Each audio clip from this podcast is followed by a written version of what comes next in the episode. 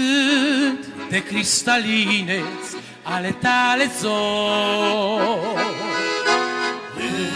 Spre dimineață să te văd în față Vino, Doamne, căci te așteptăm. Spre dimineață să te văd în față Vino, Doamne, căci te așteptăm Patrie, Patrie, o patria mea, patria mea. Mult mi-e dor. Mi-e dor să ajung în ea. Te aștept și doresc Să văd frumusețea ta Țară de vis. Patria mea. Te aștept și doresc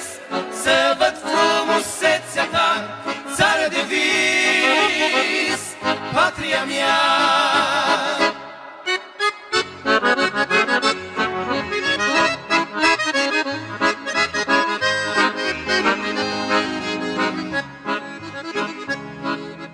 Din această lume zilnic voi păși. Prin căință sfântă spre a te întâlni. Bătând pustia vom lăsa toți glia Vino, Doamne, căci te așteptăm. Străbătând pustia vom lăsa toți glia Vino, Doamne, căci te așteptăm. Patrie, Patrie, o patria mea, patria mea. Mult mi-e dor. Mult mi dor să ajung în ea Te aștept și doresc Să văd frumusețea ta Țară de vis Patria mea. Te aștept și doresc Să văd frumusețea ta Țară de vis Patria mea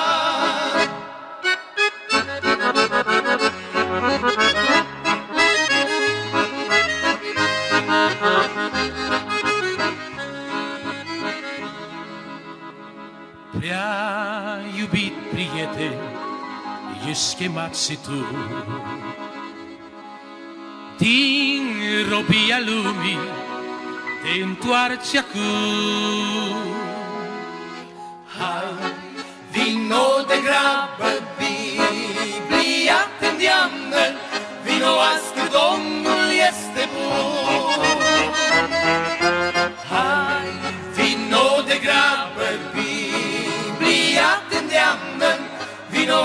Domnul este bun.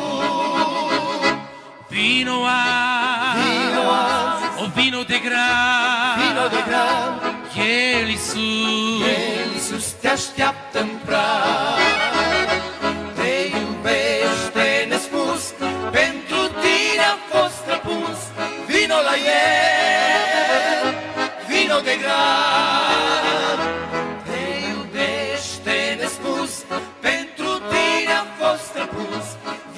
bine Vino de grab Patrie Patrie O patria mea Patria mea.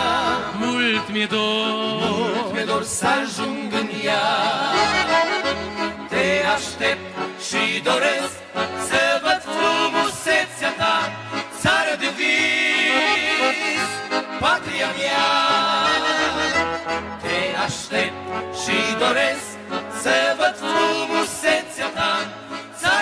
vis, patria mea. Lăudați să fie Domnul! Iubită biserică, deschid cuvântul Domnului la Luca 12, de la versetul 13, pagina din Biblie 1005 și dăm ascultare acestui cuvânt, intitulat Pilda bogatului căruia i-a rodit țarina. Unul din mulțime a zis lui Isus, Învățătorul le spune fratele meu să împartă cu mine moștenirea noastră. Omul i-a răspuns Isus, Cine m-a pus pe mine judecător sau împărțitor peste voi? Apoi le-a zis, vedeți și păziți-vă de orice fel de lăcomie de bani, căci viața cuiva nu stă în belșugul avuției lui. Și le-a spus pilda aceasta, țarina unui om bogat rodise mult și el se gândea în sine și zicea, ce voi face? Fiindcă nu mai am loc unde să-mi strâng roadele. Iată, a zis el, ce voi face, îmi voi strica grânarele și voi zidi altele mai mari. Acolo voi strânge toate roadele și toate bunătățile mele și voi zice sufletului meu, suflete, ai multe bunătăți strânse pentru mulți ani. Odihnește-te, mănâncă, bea și veselește-te. Dar Dumnezeu i-a zis, nebunule, chiar în noaptea aceasta ți se va cere înapoi sufletul și lucrurile pe care le-ai pregătit, ale cui vor fi? Tot așa este și cu cel ce își adună comori pentru el și nu se îmbogățește față de Dumnezeu. Amin. Vă invit să ocupați locurile și pentru tot ce a fost și va fi și mai departe, iubiții mei, doresc un singur nume să fie lăudat, și anume Domnul Isus Hristos. În această seară vreau să ne oprim la acest pasaj care a fost citit și vreau să vedem istoria unui om care îi cunoștea pe mulți, însă nu-L cunoștea pe Dumnezeu. Aș vrea să ne oprim la povestea unui om care s-a pregătit să trăiască mulți ani, neștiind că mai are doar câteva ore de viață. Aș vrea să vedem viața unui om cu multe planuri, dar cu puține principii. Viața unui om cu hambarele pline și totuși cu inima goală. Un om care până la urmă s-a pregătit pentru viață însă nu s-a pregătit deloc pentru veșnicie. Iisus Hristos, iubiții mei, nu o să-L găsiți în Biblie niciodată spunând a fost doar o glumă ce v-am spus. Am glumit, nu-i chiar așa. Am exagerat un pic. Nu vă stresați chiar așa mult pentru cer. Întotdeauna când citești cuvintele Domnului Isus din Evanghelie, ele cântăresc greu și cântăresc mult, pentru că în spatele lor sunt adevăruri care îți pot schimba viața, familia, strada pe care stai, blocul în care locuiești, dar cel mai important îți schimbă veșnicie. Și vreau astăzi, iubiții mei, să ne uităm la aceste două persoane. Un om bogat, un om, așa cum vă spuneam, pregătit pentru viață. Și în fața lui Isus Hristos, care nu îi se adresează șeful, bosul, nu îi spune nici măcar președinte, sau ce nume mai avea omul acesta, ci îi spune nebunule. Și vreau astăzi, iubiții mei, să desprindem patru mari adevăruri din această pildă. Unu, primul mare adevăr de necontestat din spusele Domnului Isus este faptul că întotdeauna a fi e mai important decât a avea. A fi e mai important decât a avea. Luca 12 cu 15, vedeți și păziți-vă de orice fel de lăcomie de bani, căci, și acum principiul despre care spuneam, viața cuiva nu poate fi măsurată de ceea ce o parcat afară, de poșeta pe care și-o cumpărat-o de la Shane sau de la Temu, de hainele care le are pe el. Viața cuiva nu stă în diplome sau în studii, ci viața cuiva stă în a fi în caracterul lui, în, om, în omul din lăuntru. Eram copil la școală și mama și-a dorit mult să fiu dat la engleză intensiv. Nu prea m-a plăcut engleza, dar primele cuvinte le rețin și acum, întrucât uh, în viață faci cam ce nu-ți place. Nu mi-a plăcut să vorbesc în engleză, lucrez 8 ore pe zi în engleză astăzi. Și primele verbe pe care le-am învățat la școală au fost verbul to be, a fi, și to have, a avea. Am văzut că la român le place numai to have. Să strângă. Să vadă vecinul ce are. Să vadă că atunci când vin din afară am ce parca. Atunci când vin din Italia, din Franța, după câțiva ani plecat, să se vadă ceva. Iubiții mei, uh, vreau să vă spun astăzi că trăim într-o lume a imaginii. Trăim într-o lume unde, într-adevăr, exact ca și în pilda aceasta, suntem catalogați de oameni în funcție de ceea ce avem. 1099 de imagini se urcă în fiecare secundă doar pe Instagram. Pe secundă. Profit, sunt mulți tineri aici. N-am văzut nicio imagine cu o fată care spală vasele pe Instagram. N-am văzut nicio imagine pe social media cu un băiat care stă în genunchi lângă pat cu Biblia deschisă și se roagă. Și de ce? Nu că nu-ți iei like-uri, îți iei înjurături. Nu că nu iei like-uri.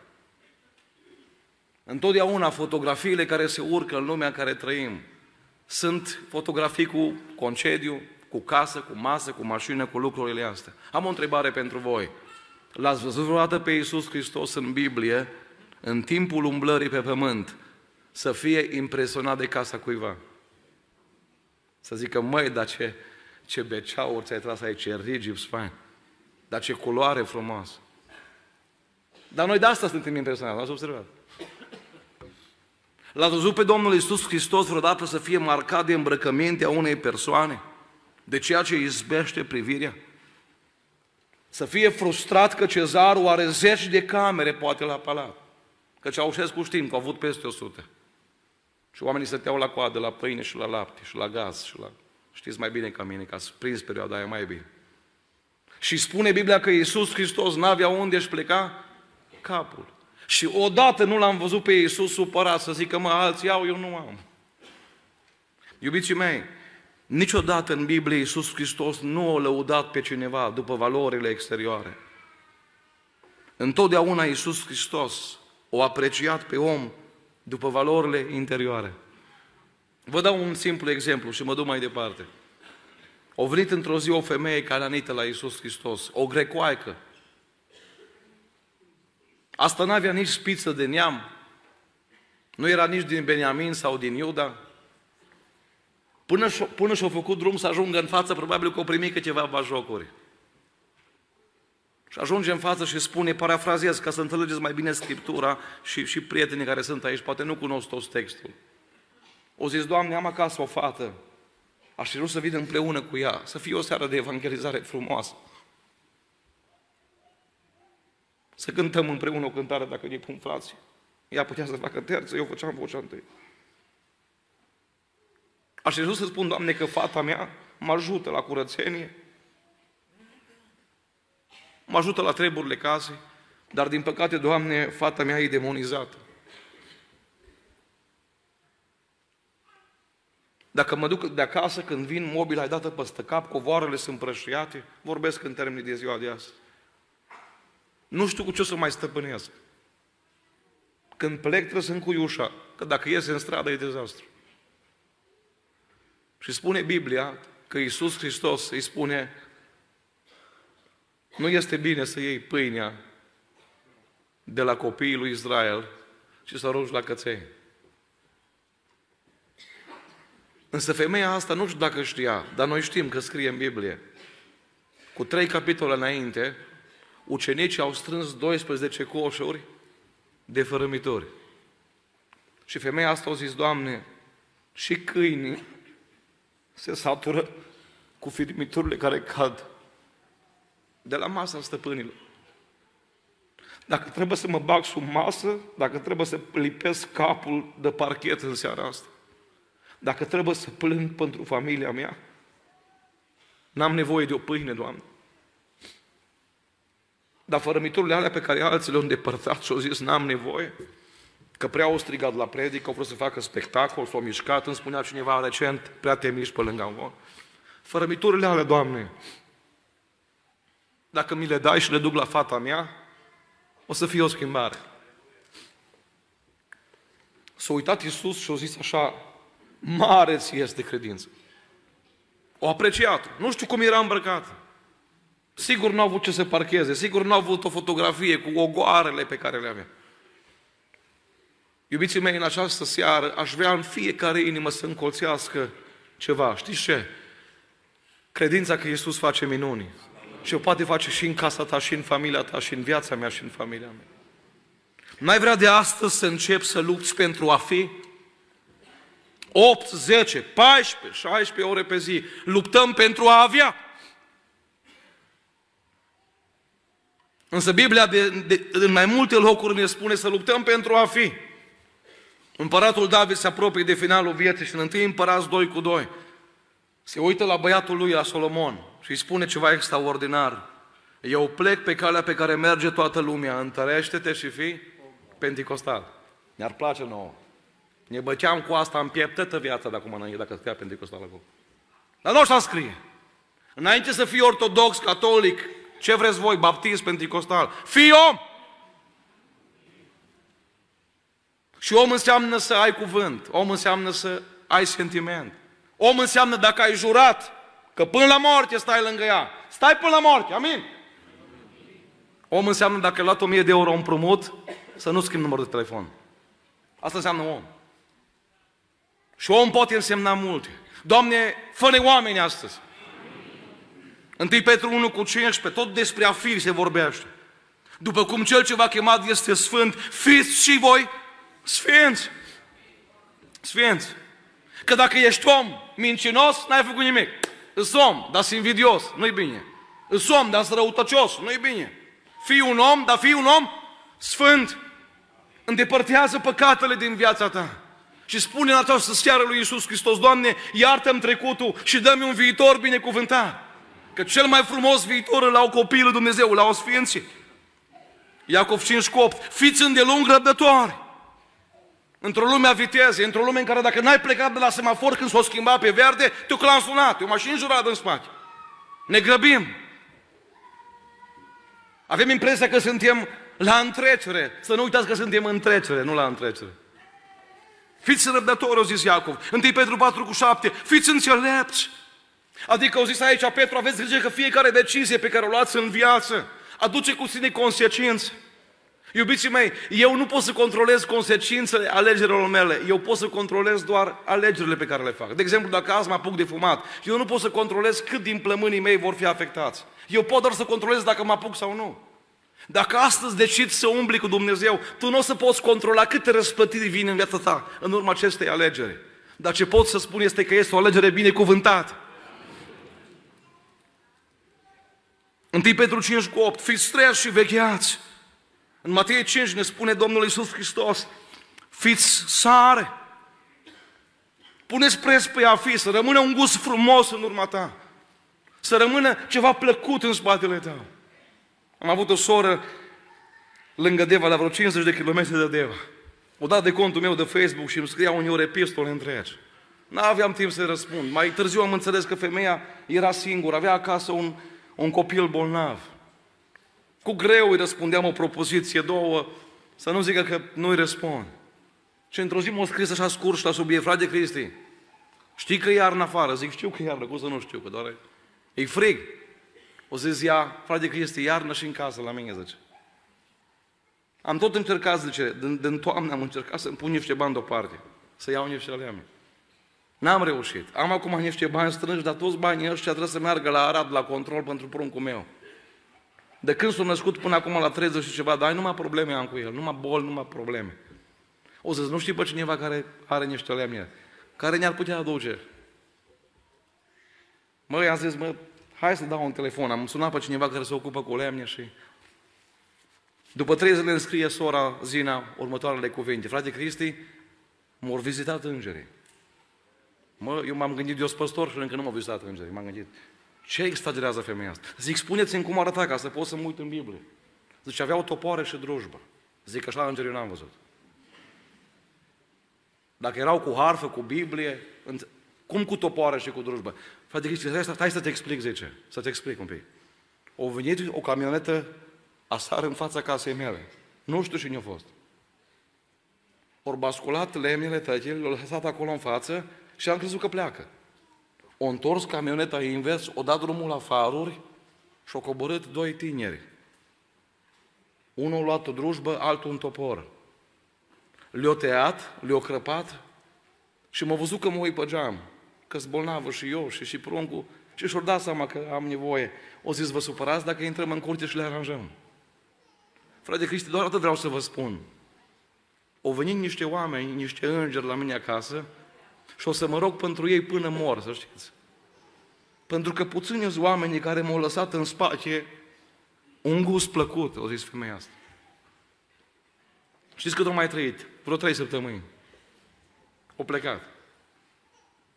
Iubiții mei, în cursul vieții noastre ne întâlnim cu multe persoane.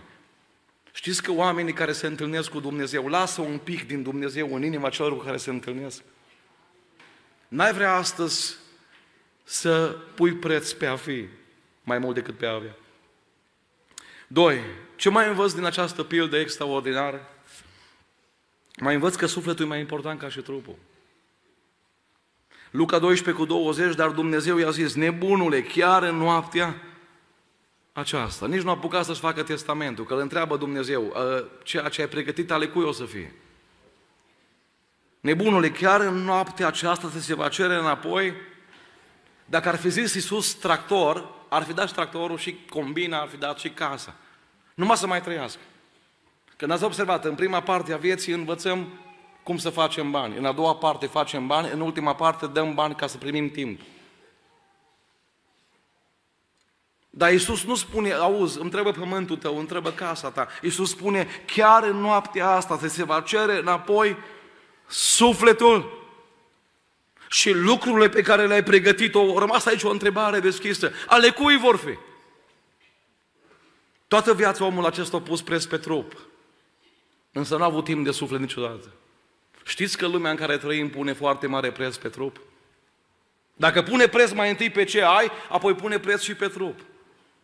42 de miliarde de dolari s-au cheltuit doar în anul 2020 pe operații estetice.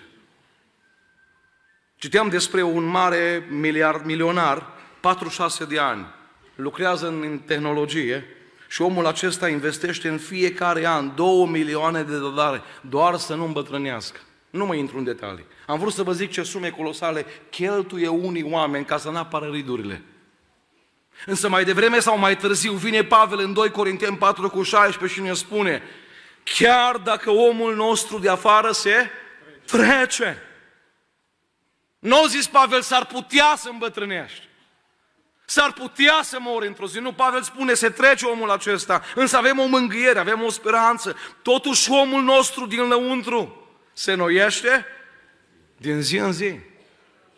Dar care e omul ăsta din lăuntru? Sentimente, rațiune și voință. Sufletul nostru, iubiții mei.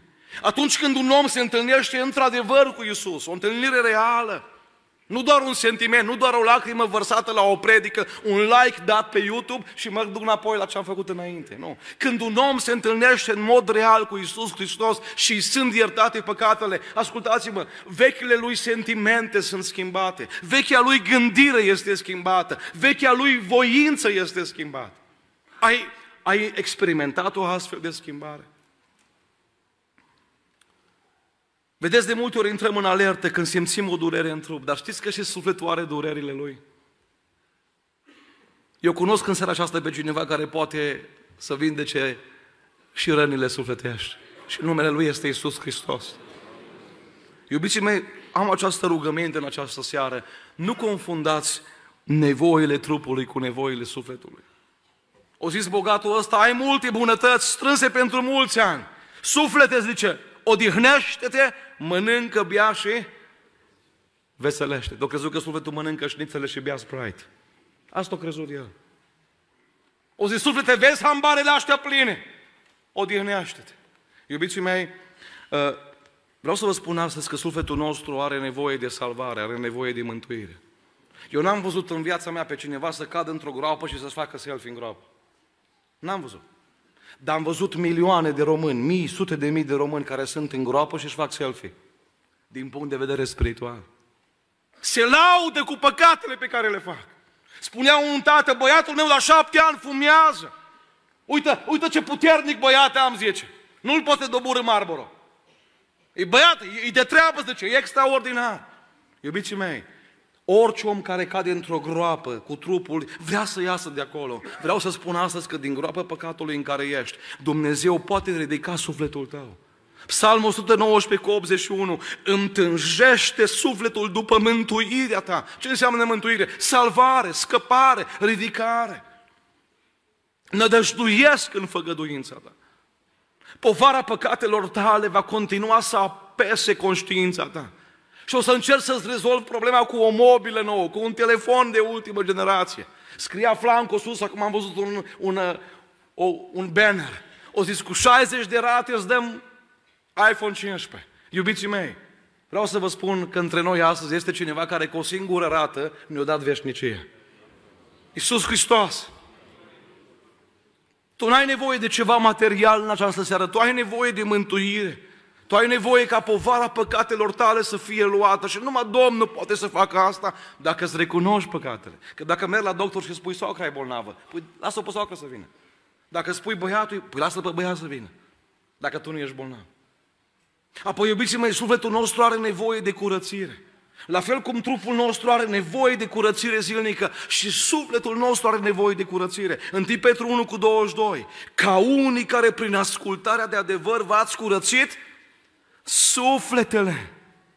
Trupul menții curat și e un lucru foarte bun ăsta. Dar am o întrebare, sufletul tău este curat? Un grup de tineri s-au hotărât să meargă să viziteze un, o mină. O parte din părinți, din bunici, din neamuri, cunoșteau ei pe câțiva care au lucrat în mina aceea. Și au zis, merem să vedem cum e acolo, la subteran, cu riscul vieții, să cobori, să scoți cărbune. Și din acel grup o fată s-a hotărât să, fie, să vină îmbrăcată în alb în ziua aceea. S-a uitat și-o dat colegii la ea. Dar știți cum se spune astăzi? Dacă ai zis ceva, n-ai voie să judeci. Imediat o închis gura. Și ea, iritată că ăștia se uită ciudat, s-a uitat la bătrânul miner și a zis, Domnule, ce mă poate împiedica? Cine mă poate opri să nu intru alb în mina asta, îmbrăcată în alb? Și minerul a zis, nu te poate opri nimeni să intri în alb acolo. Dar cu siguranță nu mai ieși în alb de acolo. Iubiții mei, un om care se întâlnește cu Dumnezeu de astăzi va fi atent la toate minele de cărbune ale diavolului, să știți. Am avut stăruință săptămâna aceasta și ne-am bucurat la Deva. Astăzi este ultima seară. Am reușit să fiu luni, marți și miercuri. Nouă persoane au primit botezul cu Duhul Sfânt. Și miercuri înainte să plec, am luat microfonul și cu lacrimi în ochi am spus Eclesiastul 9 cu 8. Hainele să-ți fie albe în orice vreme. Bun, dar la costumul ăsta se referă? Nu. La hainele sufletului. Dar, domnul pastor, timpul le șterge pe toate. Dacă eu pun vestonul ăsta în dulap și spun că timpul le șterge pe toate, tot murdarul să-l găsește peste 20 de ani. Că timpul nu le șterge pe toate. Doar sângele lui Iisus de la calvar șterge păcatele tale. Cât de mult încerci să ții sufletul curat în fiecare zi? Apoi, iubiții mei, ă, la fel cum trupul nostru are nevoie de hrană, de mâncare, să știți că și sufletul nostru are nevoie de hrană și de apă. Ieremia 31 cu 25 spune Biblia aici căci voi răcori sufletul însetat și voi sătura orice suflet lihnit de, de foame. Dar cum? Poate să fie sufletul lihnit de foame? Cu siguranță. Am stat de vorbă cu o doamnă ortodoxă în urmă cu câteva săptămâni foarte bucuros să-mi spunea, domnul pastor, am reușit să încep în sfârșit să citiți Biblia. Zic, bravo! Nici nu vă chem la nicio religie, numai asta vă spun la oricine. Începeți să citiți Biblia, în special Noul Testament, ce prima carte, Evanghelia după Ioan, e cea mai accesibilă. Și au auzit ce m-a spus femeia asta după ce am discutat câteva minute cu dânsa. O zis, domnul pastor, așa bucuroasă îți că nu mă mai poate prosti nimeni. Dar zic, dați-mi un exemplu, cine vă prosti ca să înțeleg la ce vă referiți? Păi zice, nu vedeți, zice, nu vedeți la început de ianuarie, zice. O ajuns în România să dăm cu apă sfântită pe rigips. Pe bolțari, pe cai și pe căruțe. Mă uitam la ea și nu-mi venea să cred, să cred ce bine spunea femeia asta. Dar zic, Doamne, dar unde ar trebui? Eu mă făceam că nu știu. Unde ar trebui să dăm cu apa sfânțită? O zis, pe inimă, Domnul pastor, pe inimă. Zic, aleluia, ești de noastră, zic. Aleluia, zic. Continuă că merg bine. Merg bine. Iubiții mei, câte vreme ținem cartea asta închisă. Eram la o conferință cu tineri undeva în afara țării și am primit un, un, un bilet. Frate Cristi, ce părere ai despre? Am luat biletul și l-am rupt în față la oameni. Și l-am pus acolo pe amvon. Și am zis, nu cumva să-ți bazez viața și veșnicia pe părerea unui păstor sau unui preot. Bazează-ți viața și veșnicia pe Biblie. Amin? De ce? Pentru că, iubiții mei, viața e unică. Școala de șoferi o repeți, bacul poți să-l repeți, serviciul schimbi, mașina o schimbi. Dar viața ta este unică. Omului este rânduit să trăiască o singură dată. Nu ai mai multe vieți. Nu-i ca și la jocurile pe calculator. Te împușcă unul, ieși afară ei, un suc și intri înapoi. Nu e așa viața. Viața e unică. Nu-ți baza viața pe ceea ce spune unul sau altul. Deschide Biblia de la această seară. Cu siguranță, frații păstori, la final, vă pot oferi Biblie. Nu te chem la nicio religie în seara aceasta, te chem doar atât. Citește Biblia, citește cuvântul și o să vezi cum sufletul tău la un moment dat se curăță, se schimbă, se transformă. Și dacă mănânci cu trupul în fiecare zi, mănâncă și cu sufletul și o să vezi schimbări mari. Doamne, lucrează în această seară. 3. Ce mai învăț din pilda aceasta, iubiții mei, în al treilea rând? Faptul că bogăția față de Dumnezeu e întotdeauna mai importantă decât bogăția față de oameni. Luca 12 cu 21, tot așa este și cu cel ce-și adună comori pentru el și nu se îmbogățește față de Dumnezeu.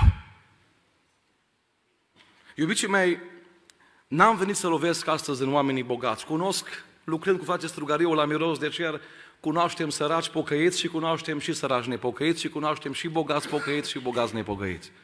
Ce vreau astăzi este să înțelegem un lucru. Oamenii din jurul nostru ne evaluează după bogățiile care le avem. Însă Biblia spune Iisus Hristos ne evaluează după alte bogății. Vă dau un exemplu. La templul la Ierusalim erau case de schimb. Atunci când intra cineva, doar o singură monedă era acceptată la templu. Și oamenii veneau din mai multe locuri, din mai multe țări, fiecare cu moneda lui specifică și erau obligați să schimbe în acele monede. Și veneau oamenii cu bani și schimbau monedele mari în monede mici. Zice, dăm cât mai mult mărunțiesc, zice. Dăm cât cea mai, mai mic, zice. Și se adunau sume frumoase, numai că erau bănuți micuți, știți? Și mereau în fața mulțimii oamenii care aveau bani și se uitau în sală, mă văd toți? Ridicau deasupra ligheanilor care erau acolo în față și dădeau drumul și se făcea așa un zgomot frumos și din sală toată lumea se uita și spunea, wow, cât o pus ăsta.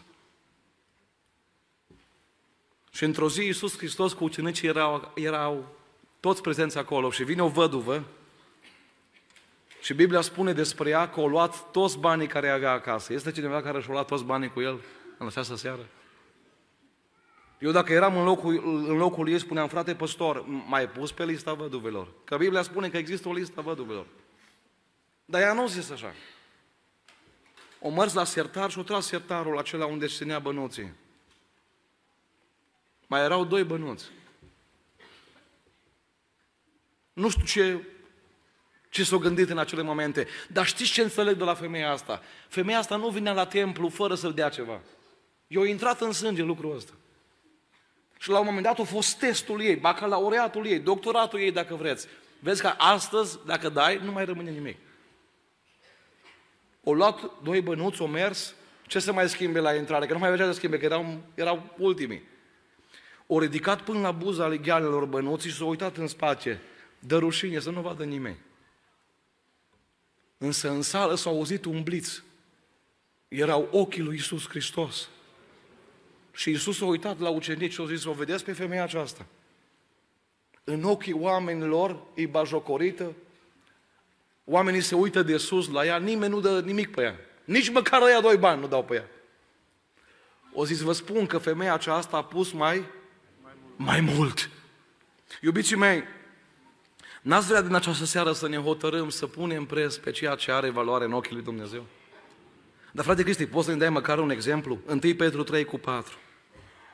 Podoaba voastră să fie omul ascuns al inimii în curăția nepieritoare a unui duh blând și liniștit care este de mare preț înaintea lui Dumnezeu.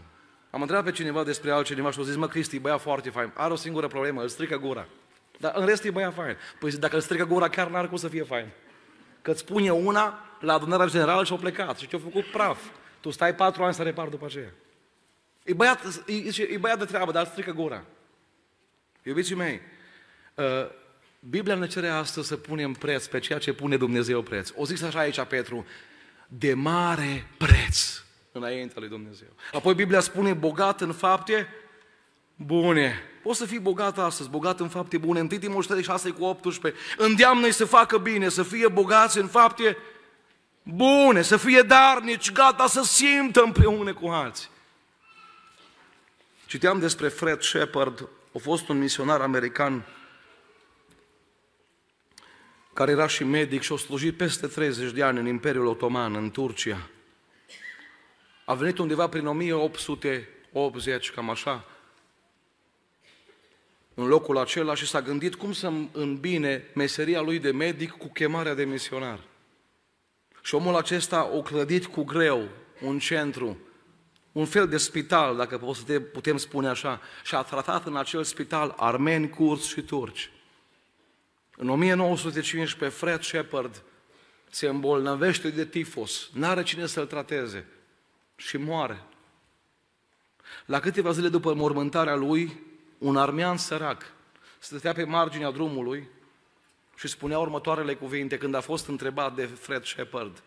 Ce părere ai despre omul acesta? Și armeanul ăsta sărac, care fusese bandajat, care fusese vindecat, care fusese ajutat de Fred de multe ori, au spus următoarele cuvinte care au rămas în istorie.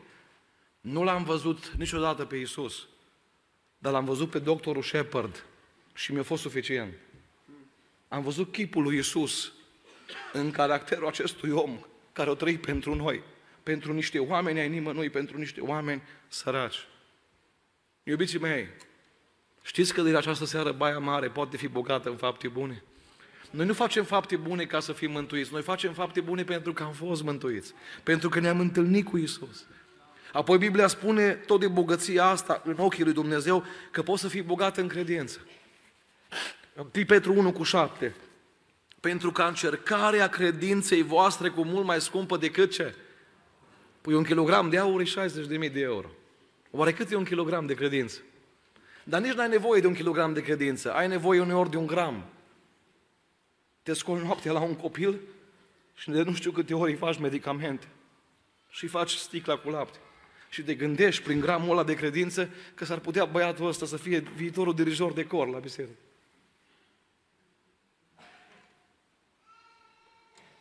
Ai credința asta. M-am întâlnit în Oradea acum câteva, câteva luni cu o femeie. Și au zis, frate Cristi, mama mea s-a rugat 40 de ani pentru mine. Să spuneți oriunde mereți, 40 de ani, o femeie a credinței. Tu cum stai cu credință? Avem impresia că ceasul de la mână, Rolex-ul ăla care îl porți, sau mai știu eu ce ai tu, sau telefonul, aia îți dă valoare. Nu. Un gram de credință te face bogat în ochii lui Dumnezeu. În 2013, când m-am mutat la Deva, am făcut cunoștință cu o soră din biserica noastră, sora Sanvina, un vas de lucru pe care Dumnezeu o folosea rar, dar cum trebuie. În 2013, femeia asta a început să aibă probleme la colon și la un control i s-a descoperit început de cancer. Tumori și cancer și așa mai departe. Mamă cu 10 copii. Am întrebat-o de-a lungul anilor de mai multe ori, sora asta vine, cum sunteți? Așteptam să se plângă, să zică, frate Cristi, n-am bani de operație, dacă puteți să faceți ceva cu comitetul. Odată nu au zis că se simte rău. Odată nu au zis că e de oborâtă de cancer. Știți ce îmi spunea totdeauna? Frate Cristi, eu bine. Însă am un singur gând, zice. Am credința asta că până plec, toți zece ai mei o să fie în apa bocezului. Iubiții mei, știți, mă, mă frământa lucrul ăsta, mă, tu ai cancer în tine și tu te gândești să-l vezi pe pruncul tău îmbrăcat în alb. Câtă credință în, în inima unei astfel de mame. Dumnezeu i-a și spus printr-o lucrare, nu te voi lua acasă până nu o să-ți vezi toți cei zece, îmbrăcați în alb și făcând un legământ cu mine. Rând pe rând, ori lua botezul. S-a apropiat anul 2023. La începutul anului i-au spus doctorii, pregătește-te că anul ăsta nu scapi. Se uita la analize și se uita la ceea ce a spus Domnul. Mai erau doi copii care încă nu luaseră botezul. Undeva prin ianuarie, februarie, au venit cu greu la biserică. În ultimul timp numai la cine venea. Urca scările cu greu, cu dureri îngrozitoare. Eu te ia din colon de nu știu câte ori, operații, probleme. Zic, acum zic oprind, acum sigur să plânge. Sora să vine acum să încez. Frate Cristi, îți plină de bucurie că am reușit să ajung la masa Domnului. Mă zic, eu nu mai întreb, dacă tot timpul e bine. Dar o să frate Cristi să nu uiți, mai am doi și am terminat. O să plec. Mă, mă gândeam să ajut, mă duc eu la ea doi să zic să facă botezul, dacă moare. Să ajut eu pe Dumnezeu un pic, știți? Dar nu, nu m-am dus. Într-o zi vine Elisei și Emima, ultimii doi copii, cei mai tineri. Și o să face păstoră. Pe lista aia de botez, pune-ne și pe noi. Pune-ne și pe noi, zice. Că Dumnezeu ne-a vorbit, ne-a schimbat, ne-a transformat și vrem să facem legământul cu Domnul. Cu o lună înainte de botez am auzit că sora sa vine pe morfină. Zic, nu cred că prinde botezul. Cred că Domnul acum aici, nu știu dacă o vorbi Domnul. O întorceau tot la 5-10 minute, de pe o parte pe alta, așa durere avea. O venit ziua botezului, nu reușit să vină la biserică. Am simțit în momentele când cei doi copii au intrat în apă, că cineva acasă striga de bucurie. Credința înflorise, adusese rod. Se uita pe live și își vedea visul împlinit. O mai trăit câteva săptămâni, dacă nu greșesc vreo trei săptămâni, și am îngropat. Mi-a rămas exemplul ăsta, toată viața îmi va rămâne în minte. Ce face credința dintr-un om? Duce un cancer 10 ani! Și altul doare măseaua, face postor, mâine nu poți să vin la biserică. Și altul nu-i convine ceva și imediat gata, renunță, nu mai face. O vorbă, o băgat divorțul, nepotrivire de caracter, auzi.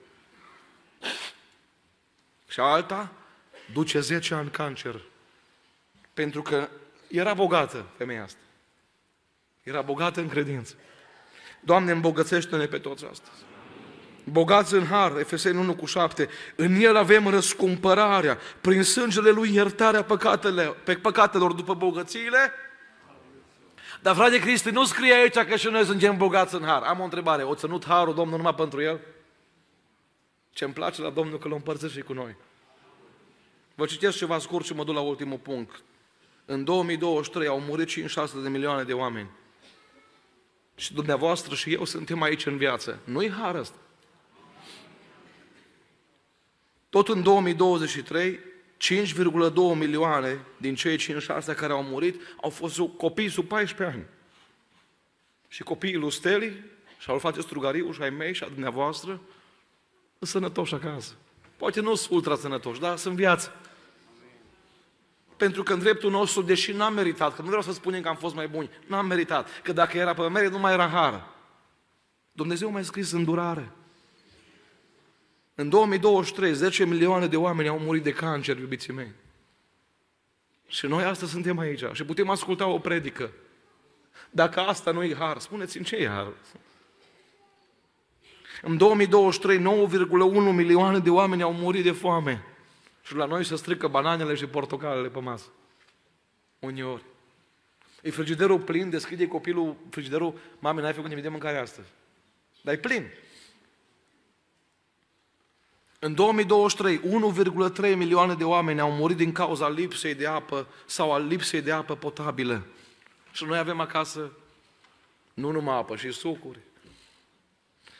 18 milioane de oameni în 2023 au murit în accidente. Și peste noi a fost o mână care la fiecare drum ne-a păzit.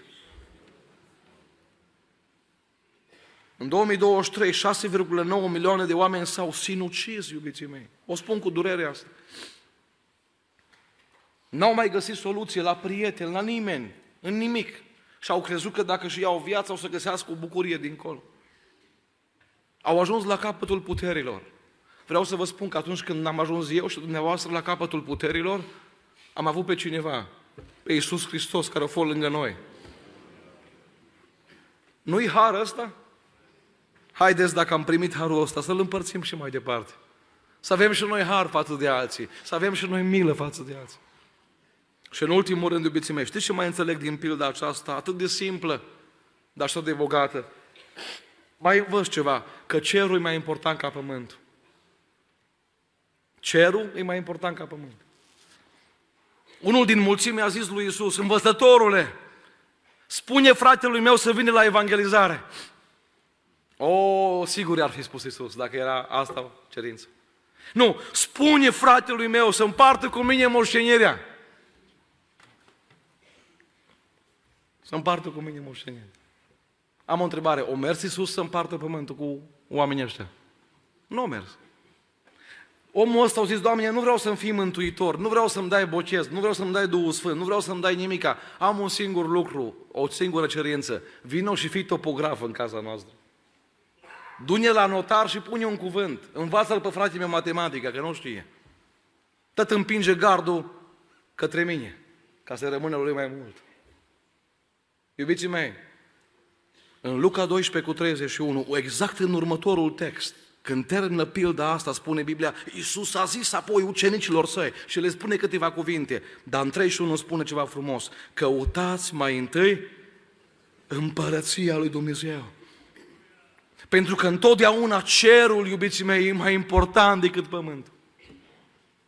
Iisus nu a venit să ne împartă pământul, Iisus a venit să ne împartă cerul. Că pământul cât ai avea? Tot 2 metri o să ai la final. N-ai vrea această seară să spui, Doamne, aș vrea și eu un loc în cer. Un loc în cer. Două ținte avea Pavel. M-am uitat la Pavel în Filipen 3 cu 10 și să-L cunosc pe El și puterea învierii Lui. Și în 3 cu 14 spune Pavel, alerg spre țintă pentru premiul chemării cerește a Lui Dumnezeu. Pavel nu a zis, ținta mea e încă un hectar de pământ, încă o casă, încă un titlu aici, încă un prieten. Nu. O zis Pavel, ținta mea este cerul. Tu ai ca și țintă cerul. Am vorbit cu cineva, era tare bucuros, o zis, uh, Domnul Hristos zice, după 12 ani de tribunal am pus mâna în sfârșit pe pământ. Sunt bucuros. Zice, cu sănătatea cum stai? Parcă așa am avut un gând de la Domnul, zice, am diabet. Zic, și-au meritat? Zic, spor la Arad, la semăna. Merită 12 ani? Că cele mai multe boli, iubiții mei, nu le facem de la iubire, de la dragoste, ci de la nervi, de la stres, de la neiertare. Am pus mâna pe pământ bucuros. Dar pe ce ai pus mâna? În seara asta, înaintea ta, stă o ofertă extraordinară. Iisus Hristos vrea să-ți dea cerul. Spune în Ioan 14 cu 2, în casa tatălui meu sunt multe locașuri. Locașul. Mi-a spus soția într-o zi, o zis, te mă gândesc când o să vină, zice, când o să vină, când o să fim în cer, zice, oare ce casă o să am eu și ce casă o să ai tu?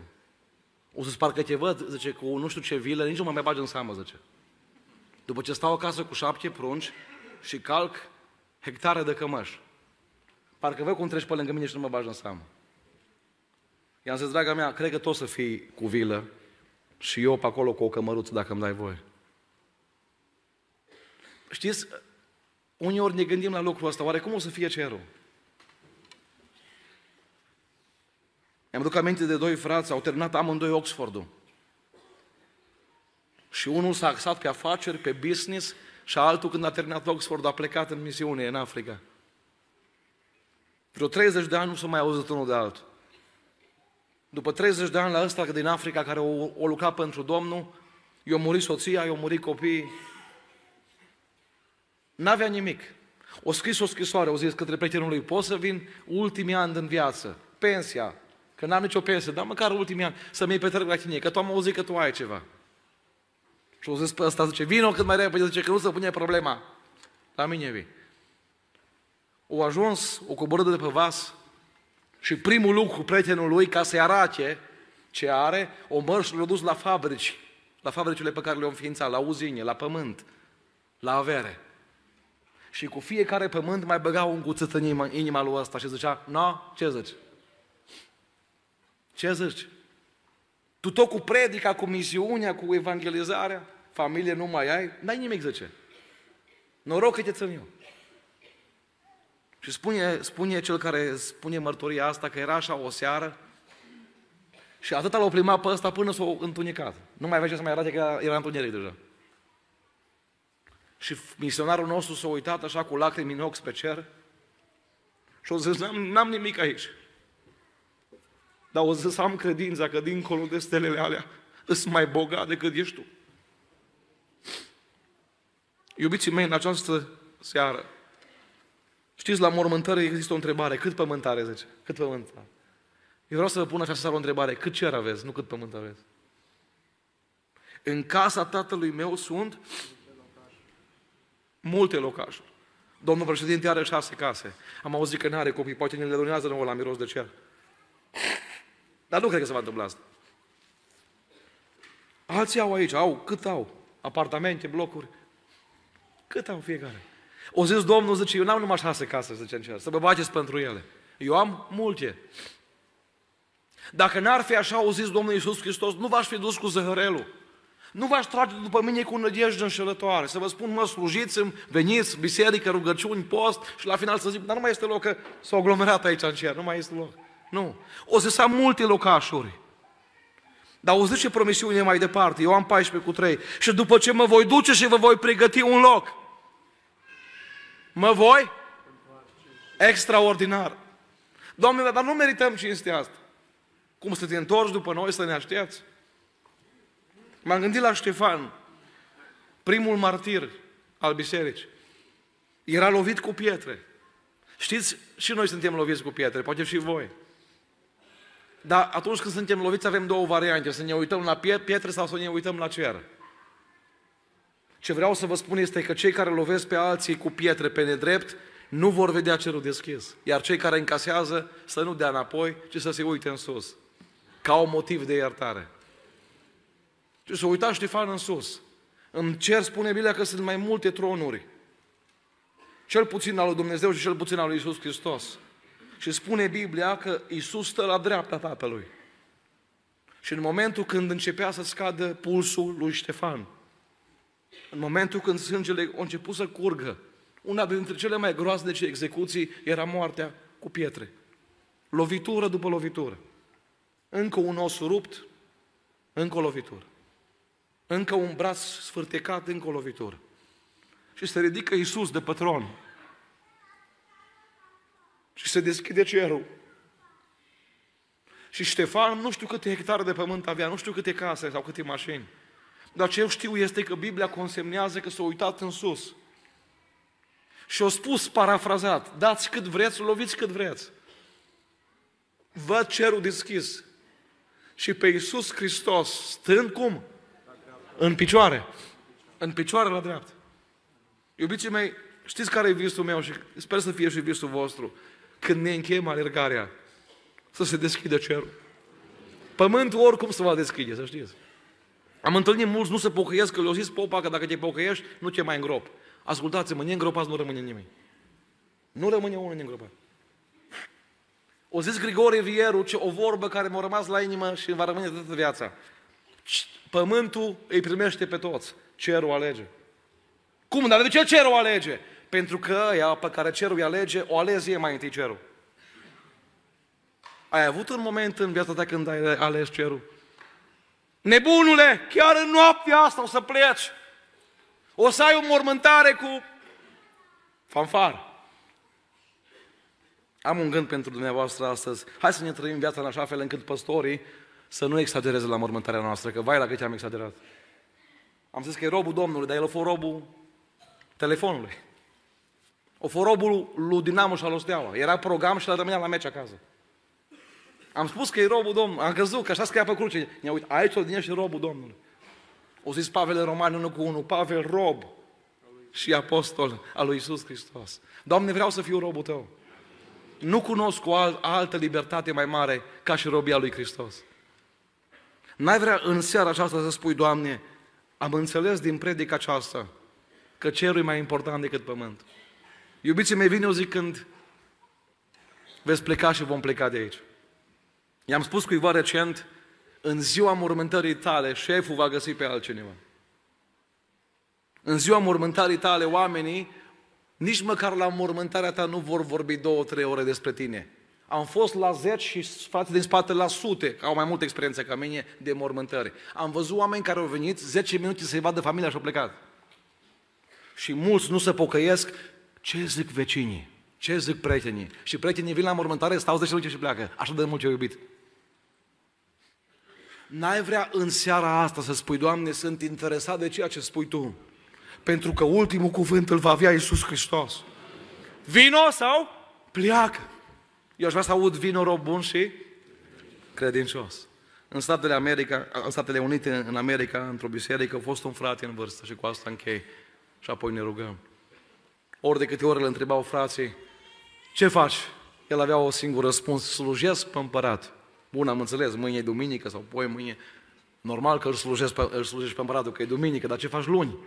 Slujesc pe împăratul și luni, și marți, și miercuri. Pe unii parcă irita răspunsul ăsta. Slujesc pe împărat. În ultima zi din viață, omul acesta și-a chemat familia în spital lângă el, nepoții, copii, o simți că se duce. Și în timp ce era înconjurat de cei dragi, la un moment dat a spus niște vorbe care au rămas întipărite în mintea familiei. O zis, dați jos rasterul de la pat. Și familia s-a uitat și a zis, da, bunicule, tata, dar nu vine niciun doctor, nici o asistentă. Cine crezi că vine la tine? Și a zis bătrânul acesta, împăratul vine, împăratul cu 11 îngeri. Văd, zice, văd dincolo și îl văd cum vine spre mine. Vine să mă ia acasă. L-am slujit atâția ani, cu scumpătate, cu dedicare, cu pasiune. Și acum vine să mă ia acasă. Iubiții mei, am o întrebare. Dacă n-ai avut nimic toată viața asta și ai fost numai lovit și bajocorit și vine împăratul după tine, ce ai pierdut? Nimic. Și dacă ai avut tot și nu vine împăratul, ce ai câștigat? Nimic. Doamne, în seara aceasta, aș vrea să mai fie aici oameni care să se întâlnească cu împăratul. Poate ești unul din mulțimea care e prezentă, că așa spune aici, unul din mulțimea a zis lui Isus. N-ai vrea să-i spui, Doamne, vino și în casa mea, vino în viața mea. Ajută-mă să înțeleg în această seară că a fi e mai important decât a avea. Că sufletul întotdeauna e mai valoros ca și trupul. Că trupul la cimitir îl îngropăm și gata -i. Dar sufletul merge înainte lui Dumnezeu. Și se evaluează sentimentele tale, faptele tale, tot ce ai făcut. Și dacă nu te-ai întâlnit cu Isus, vei fi judecat după faptele tale, fără să ai un avocat pe Isus, că nu l-ai cunoscut. Nu te-ai împăcat cu El. Doamne, vreau să mă împac cu Tine în această seară. Aș vrea în seara asta, Doamne, să plec acasă cu gândul acesta, să fiu bogat în ochii Tăi. Și apoi să nu uit, orice alegere pe care o fac, o fac în funcție de țintă, de destinație. Că întotdeauna cerul e mai important decât pământul. Doamne, ajută-ne să ajungem acolo. Hai să ne ridicăm în picioare, iubiții mei. Vreau să închidem toți ochii în aceste momente. Nu o să vă chem în față pentru că e foarte aglomerat. Dar vreau înaintea Domnului, în timp ce stăm cu ochii închiși, să ne evaluăm fiecare viața. Cu siguranță fiecare avem motive să luăm decizii noi. Însă, într-un mod special, dacă este cineva în această seară care încă nu a făcut un legământ cu Domnul, care încă nu are siguranța mântuirii și păcatele iertate, care nu a avut o zi a prăbușirii în care să spună, Doamne, ai milă de mine păcătosul. În timp ce noi stăm cu capul plecat, acolo unde ești în sală, fă un semn cu mâna, vreau să mă rog pentru tine la sfârșit. Dumnezeu să binecuvinteze mâinile ridicate.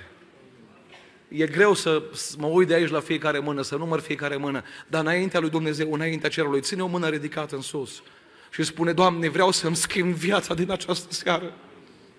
Doamne, vreau să fiu omul care la final să nu-mi spui nebunule, ci să-mi spui vino rob bun și credincios. Vreau să facem o rugăciune cu toată biserica. Avem toți de luat decizii noi. Nu vrem, iubiții mei, am lăsat 30 și ceva de copii acasă, eu și face strugariu. Nu avem nevoie de like-uri. Nici de vizualizare. Avem nevoie de un singur lucru, împreună cu toți cei prezenți într-o zi, să moștenim cerul. De aceea vreau o rugăciune în care vom intra, să luăm decizii noi, să luăm hotărâri noi, să cerem iertare lui Dumnezeu și la final voi încheia cu o rugăciune și Dumnezeu să ne asculte. Amin. Ne rugăm cu toți.